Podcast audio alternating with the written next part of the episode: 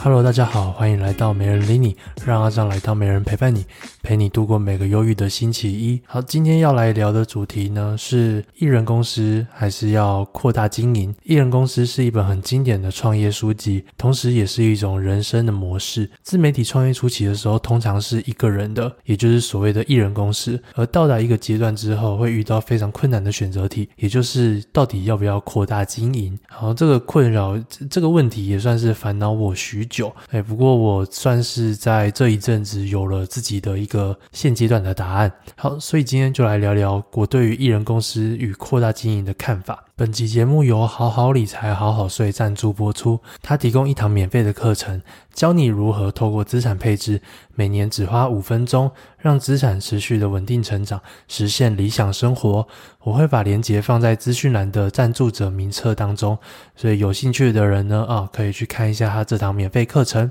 好，那首先呢，我们来聊聊就是艺人公司的经营模式。那艺人公司呢，就顾名思义是啊这种呃小单位的公司，它不一定真的是一个人，而是指说呃你的主要业务可能是 focus 在一个人，但是你同时可能去找一些外包啊，或者是找一些非固定成本的人员啊，或者是呃用运用程式啊，来达到说哦你自己一个人就成一间公司。与外面的这种上去上班的那种公司，多人经营、多人团队的这种模式是不一样的。在经营自媒体的时候，其实就蛮像是艺人公司，因为一开始呢，啊、呃，你肯定是自己可能拍片啊、写文章啊，或是录影啊等等啊、你去呃自己去做这些，你自己包含自己做一个 YouTuber，包含拍片啊、剪辑啊、上架、经营啊、获利啊、业配、跟厂商沟通等等，啊、全部都自己经营，然后自己养活自己。这样子就算是一种艺人公司，或者是像我的模式是，我自己就是呃处理很多平台嘛，像是部落格啊，像是 IG 啊，像是各种社群。那有些地方呢，可能会找一些外包人员来帮忙，或是找一些呃社群的伙伴来帮忙。那有些地方呢，比如说我可能会去外包写手啊，基本上我也算是艺人公司，因为外包的话，我就不会被一些。呃，法律上制式的一些规定去绑住，呃，所以即使在一些极端状况的情况下，我就只要把这些外包的支出去去除掉，呃，我就不会有这种呃每个月固定支出一大笔一大笔这种员工薪水的压力。好，那艺人公司的优点呢，第一个就是自主管理时间，我们可以很。轻松的说，随时要上班，随时要下班，又或者是有什么资源需要运用的话，我就只要一个人去处理一个人就好。比如说设备，比如说电脑嘛，呃，有很多公司可能需要配电脑，或者是公司需要配桌子椅子。但是如果我是艺人公司，我可以省下这些东西，而且我可以自由运用时间。比如说，我可以减少我个人通勤时间，把这些通勤时间拿来做更多其他事情。那再来下一个优点呢，就是啊，艺人公司的成本是非常低的，而且风险也会低了非常多。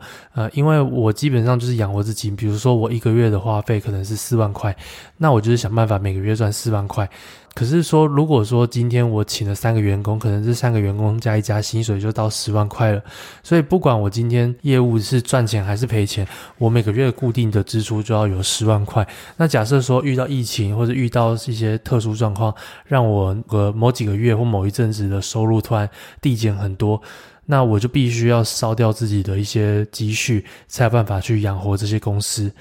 呃的这个人员。所以说，在成本跟风险上面呢，绝对是差非常多的。而，而且像是台湾还需要去固定的支出一些呃劳健保的费用啊，然后给员工福利等等。如果是以一个自媒体有在艺人公司经营的情况下，我不会建议说很快的就马上开始呃请一堆员工来帮你，呃，可能等一个你有稳定的收益模式，然后确定说这些人来帮你的时候，你会有增加收入再去做，不然承担的风险是完全不同的。因为我觉得经营自媒体最重要的就是为什么现在这么多人这么爱经营自媒体，就是因为它成本很低，它可能只要一只手机、一台电脑，你就可以开始在网络上面创业。了，那如果说你请员工，就完全是变成一个企业化经营，那它就并不一定像是自媒体这么的呃 free 这么的容易了。然后再来第三个优点呢是啊、我们我在调整任何东西、任何决策、任何商模的时候，我是可以很快速的，就是我自己说我要调就调，或是我今天就临时想要做什么东西我就去做，我不用去跟员工沟通，我不用叫员工加班，啊、我也不用去跟一些什么主管讨论说公司这样走是不是好。所以在决策上面，因为我是艺人公司，我一个人持有一百趴股份，我想做什么就是做什么嘛，对不对？好，但是当然，艺人公司也是有一定的缺点。例如说，呃，你今天所有的事情，你全部都要自己的承担。这种创作类型的，写文章、拍片、剪片等等的，然后下到说可能要回粉丝讯息呀，呃，或者是你今天遇到什么公关危机，你要自己去承担呐。没有，你没办法把这个东西归咎在一个公司的员工上面，所以你必须要承担很多东西。有时候可能光回个讯息，就发现你的半天时间不见了，然后再发个什么限时动态等等的，你的另外半天时间又不见了。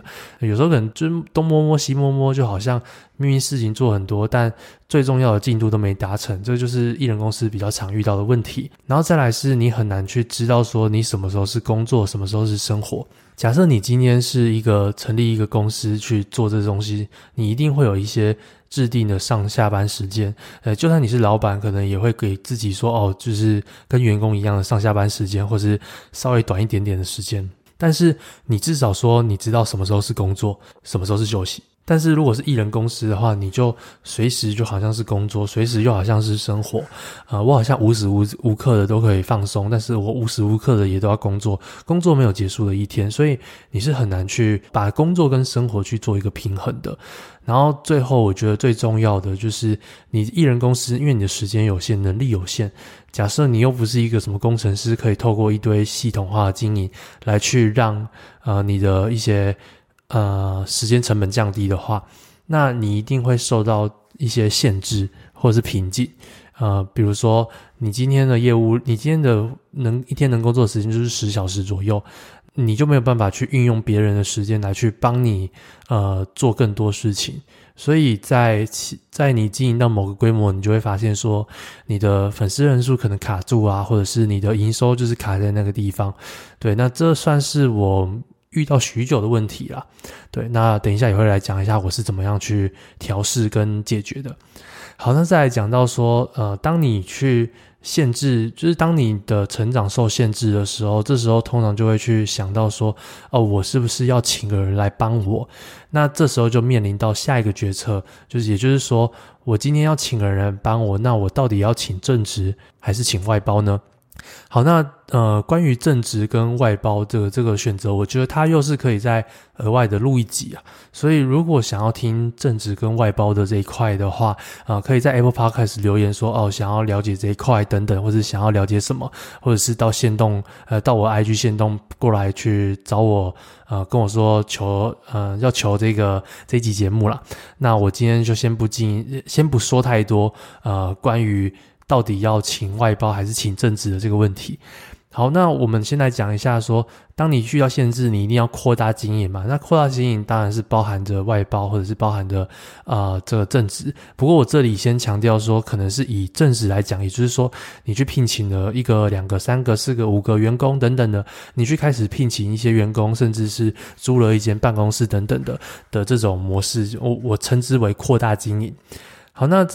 那扩大经营有什么样的好处呢？第一个是因为你今天人员增加了嘛，你可以做的事情肯定更多嘛。比如说你之前一天呃一个礼拜你最多就出两篇文章，然后一支影片。那你扩大经营之后，你很多内容，比如说文章，你就可以变成一个礼拜出了六篇，然后影片可能也是可以加到两三篇。诶，你把一些企划的东西交给员工，然后把写文章的这些东西交给员工，自己专注在拍摄跟做企业上的决策，所以你就可以提高整体的业务规模啊，或者是你在突破这个成长限制，也一定会更高啦。那再来另外一个优点就是，你可以有一定的。呃，这种分工程度，例如说，今天在做自媒体，一定有非常多要要学会的事情。我在做自媒体要学的东西真的是超级多，呃，就是像一些基本功嘛，基本功，比如说像是文案啊、SEO 啊、剪辑啊、拍摄，然后摄影。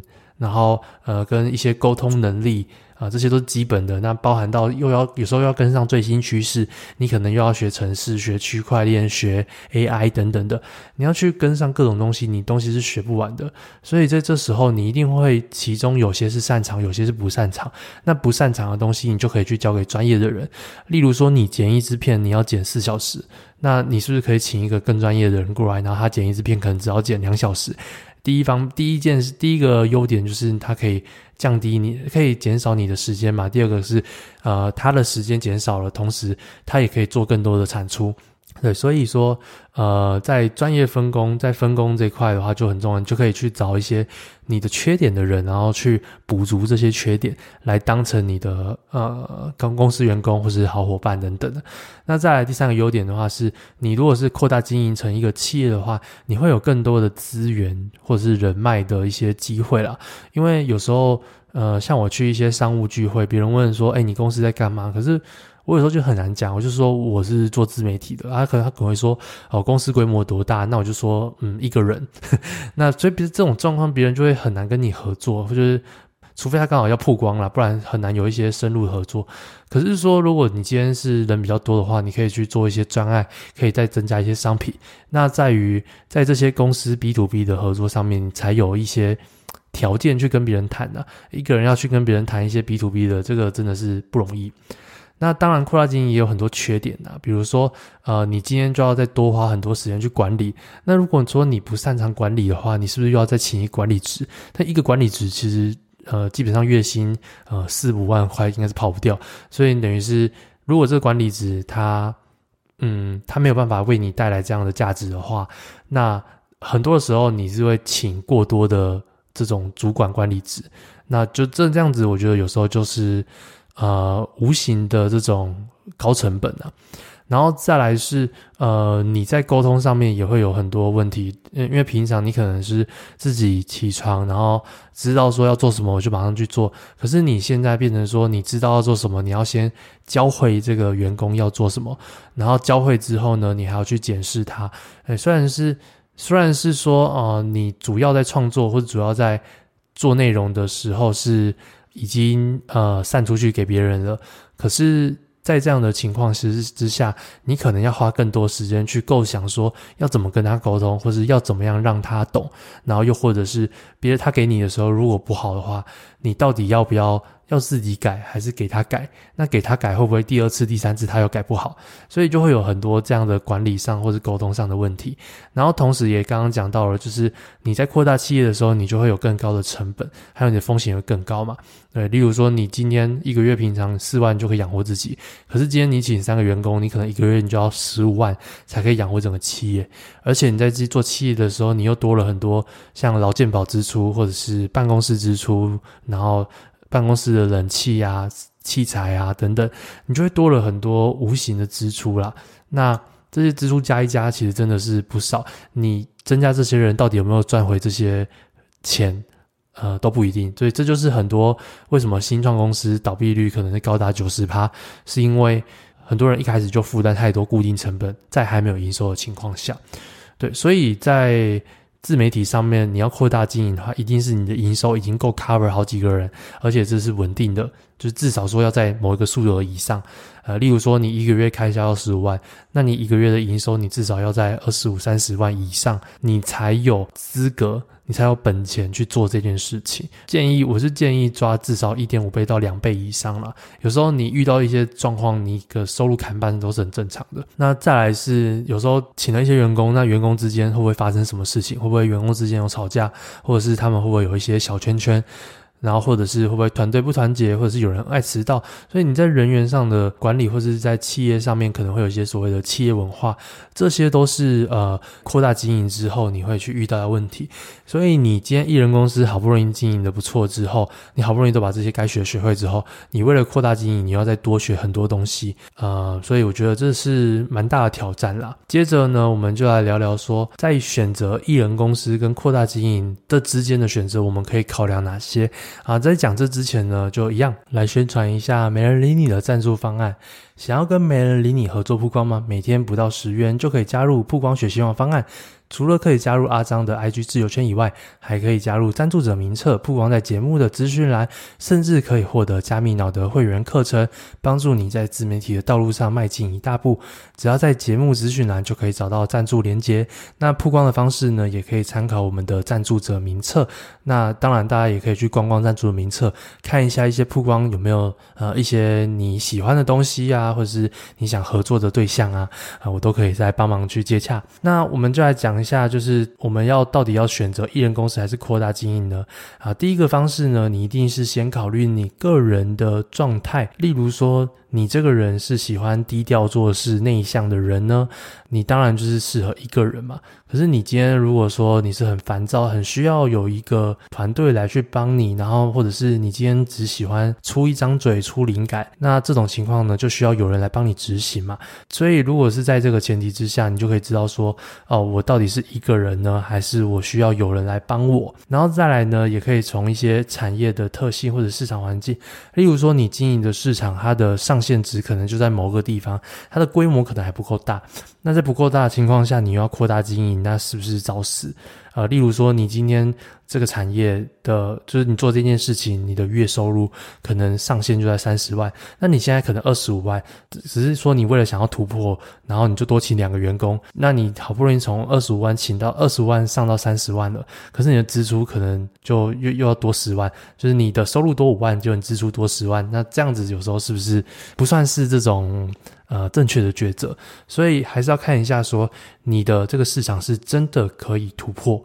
然后同时呢，你是有办法去分工给这些人。过去我最难做的就是我不知道怎么切开我在做的事情，有时候我都觉得说我要去交代你这件事情，我已经做完了，所以这算是一直卡关我的一个原因啊。然后再来是。你要考虑到你的一些 TA 啊，还有你的竞争对手啊，他的这个状况是怎么样？如果说在一个很竞争的产业，那优点当然是说，因为竞争代表说有市场嘛，所以有竞争对手，你可能可以用更多的人、更多的时间去赢过这些竞争对手。但相反的是，如果都没有竞争对手，那你今天扩大意义在哪里？你可能要平行化、多角化的发展其他的业务，再去经营这种呃，你可能已经在这个产业的前几名的这种市场。话其实效益不一定到很大，然后再来也要再来最重要就是你要考虑到你的资金，你到底要靠什么钱去去养活这些人呢？啊，我觉得最简单的评判评断标准就是，假设你今天请了一个员工来帮你，他的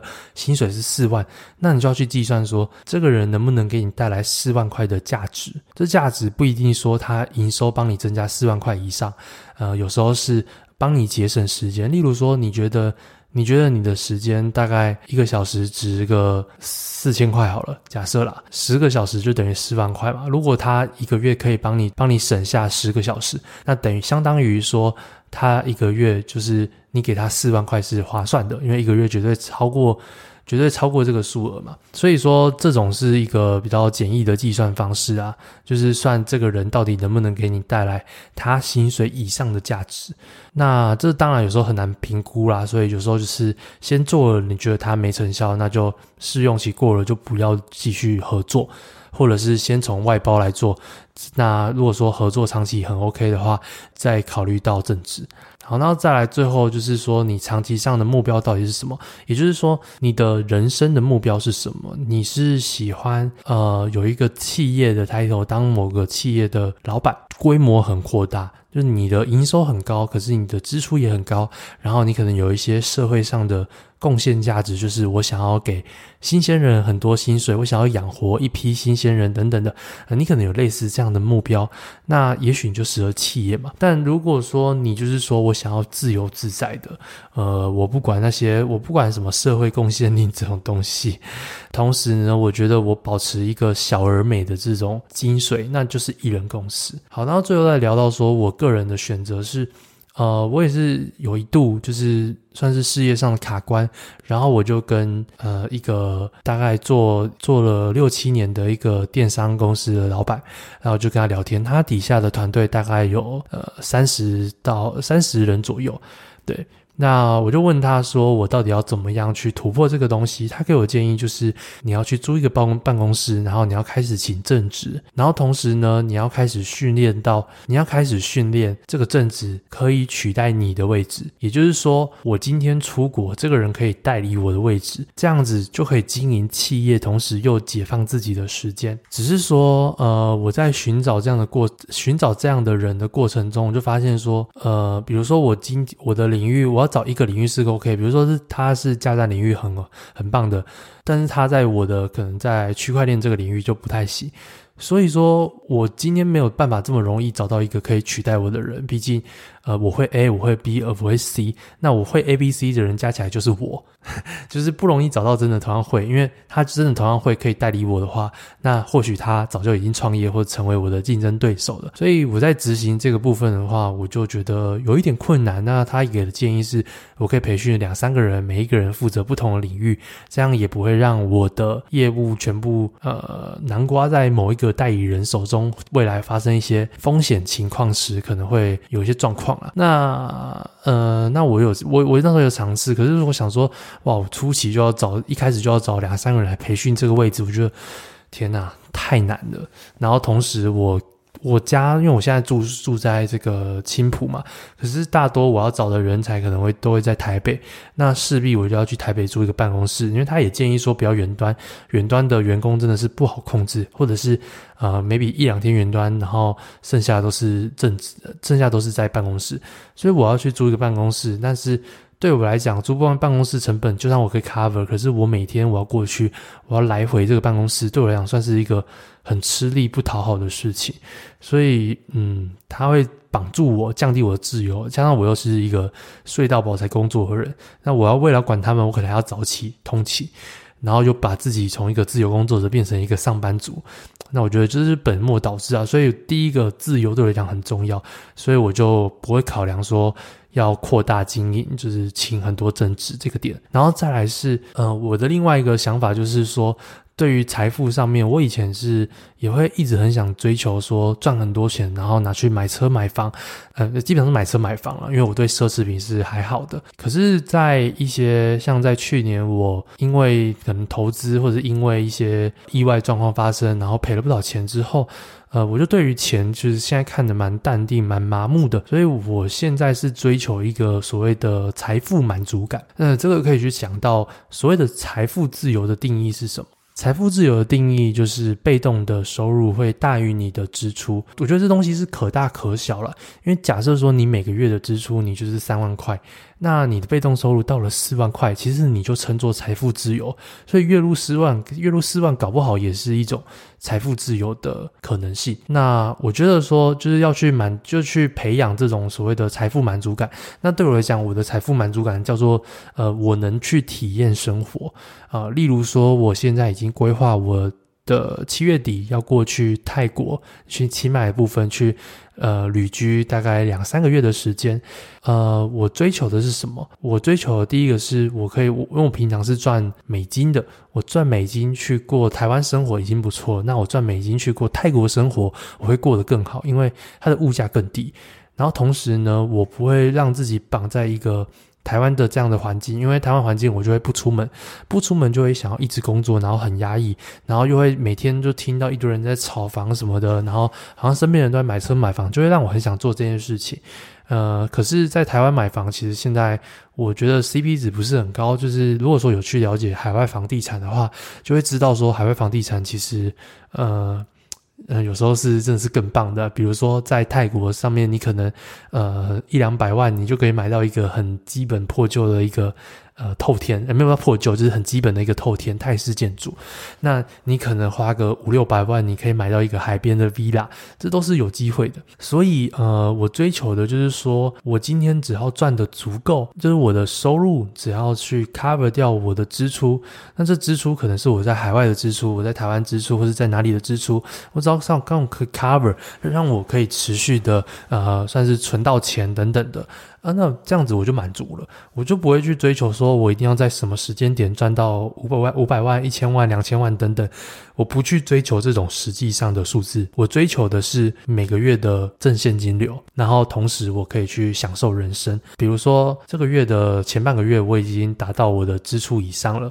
那我下半个月我就会想要更轻松的，不管是看看动画啊，或者是出去玩啊，等等，我就会去。呃，用其他方式来去填补自己的生活，让自己不要一直处在工作的这个环境下。然后最后再来，我考虑的还是长期成本，因为在我可能情况差的时候，我的收入跟我的收入可能是会差了三倍到四倍居多。对，我的好坏，我的淡季旺季三四倍的收入，一个月三四倍的收入是有可能发生的。所以在这样的情况下，我不想要说，呃，我去累积很多长期成本，呃，像办公室的费用啊，然后。健保费用或者是员工费用，我不想要去累积很多这样的长期固定支出，让我在呃收入比较低的时候，好像还要再自己掏钱的感觉，然后让我掏存款再去养员工的这种感觉，我呃心里很不是滋味啦。所以这是我的想法，那就感谢你今天的收听。如果有任何问题，可以在 Apple Podcast 留下五星评论跟你的问题，我会挑选几位在之后回答你的问题哦。大家拜拜。